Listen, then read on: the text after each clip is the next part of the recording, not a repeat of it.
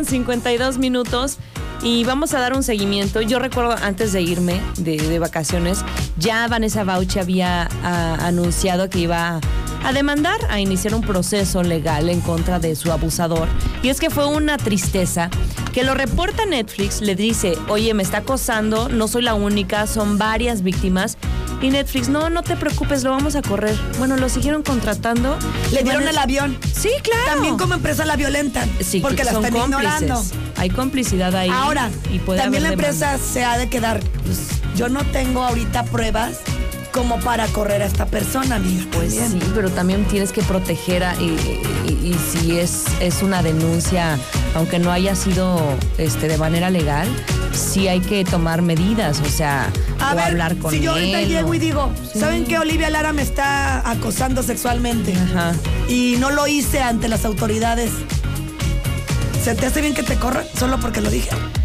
Pues mira, si hay varias, varias víctimas, es porque sí algo está sucediendo, porque no era la única Vanessa Bauch. o sea, eran varias que habían llamado la voz.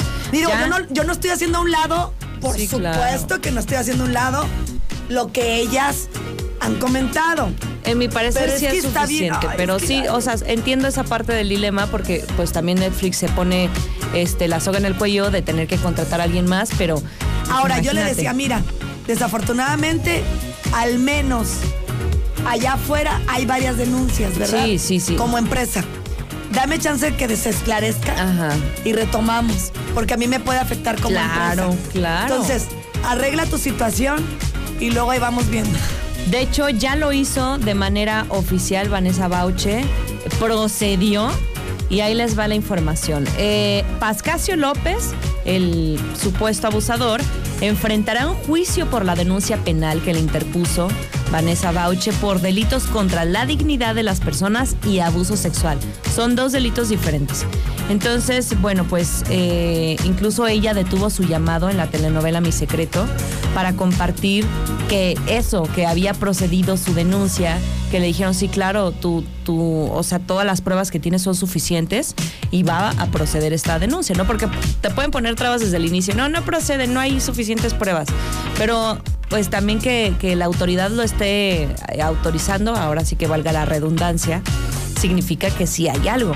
Entonces, bueno, pues ella ya se siente mucho más ligera, se siente arropada. imagínate claro. traer cargando eso en tu alma. No, no, no, es que no debe de existir. Los abusadores deben de estar atrás de las rejas porque si no siguen repitiendo. ¿No te has dado cuenta que desde el Me Too, Ajá. pues están sacando del, de allá abajo a toda esa gente que ha ha abusado, ¿no? Claro, claro. Pero ¿no te has dado cuenta que más pareciera que no le temieron a eso?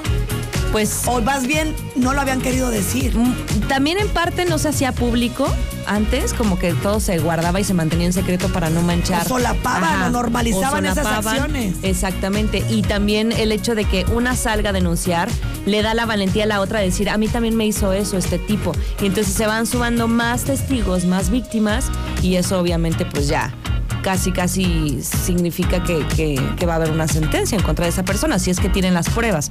apenas inició, ella acudió a las autoridades, fue a la fiscalía y quiso agradecer por abrir camino jurídico. Eh, estuvo hablando sobre todo esto y pidiendo que, que por favor que se denuncie. Hay una serie de delitos que se cometieron, no solamente la agresión directa de esta persona, que ya está privada de su libertad, enfrentando un juicio de violación eh, y mi denuncia penal por delitos contra la dignidad. Sara Nichols fue la que lo denunció por violación y ella por eh, delito de la dignidad de las personas y abuso sexual. Adelante, señora. Ya está detenido el señor y qué bueno. no puede estar en la calle en lo que, o sea, el señor se va a seguir abusando y violando y acosando. No, no, no, no, no. Y las empresas que son.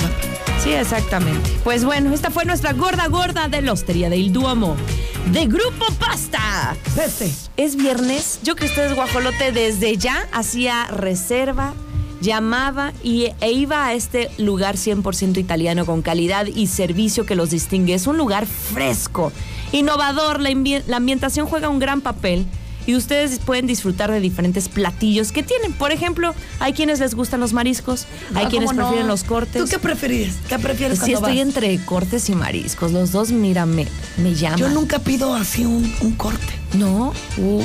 Siempre Un saco lo mismo. Las tostadas. Y lo- o si no pido el. Me dan el. ¿Cómo se llama? El, que le pones pulpo y. y- y Ah, camarones. ca- el cóctel. Ajá. Pero aparte Grace, así grandote lo quiere. Quiere el grande. Quiere la, la pecera grande. Oye, ayer me decía una amiga. Oye, amiga, es que siento que no comes. No, si viera lo que se mete Grace Galván. Creo que come hasta más que yo. Vayan y disfruten. Tienen las pastas con sello de la casa Lostería los espera allá eh, en la zona VIP de Antea. Nos vamos con música y volvemos.